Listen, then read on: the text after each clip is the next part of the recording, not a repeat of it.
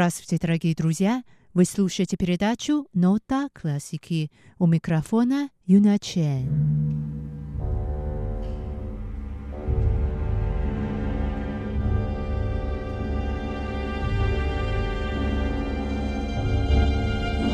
Сегодня мы послушаем несколько произведений одного из самых значимых тайванских композиторов Цян Вэньея. У композитора интересная судьба, которая в большой степени связана с историей Китая и Тайваня. Сегодняшняя передача – первая часть серии передач, посвященных Цян Вэньею. Давайте сначала послушаем одно из самых известных произведений композитора Гуду Сумяо «Зарисовки Родины».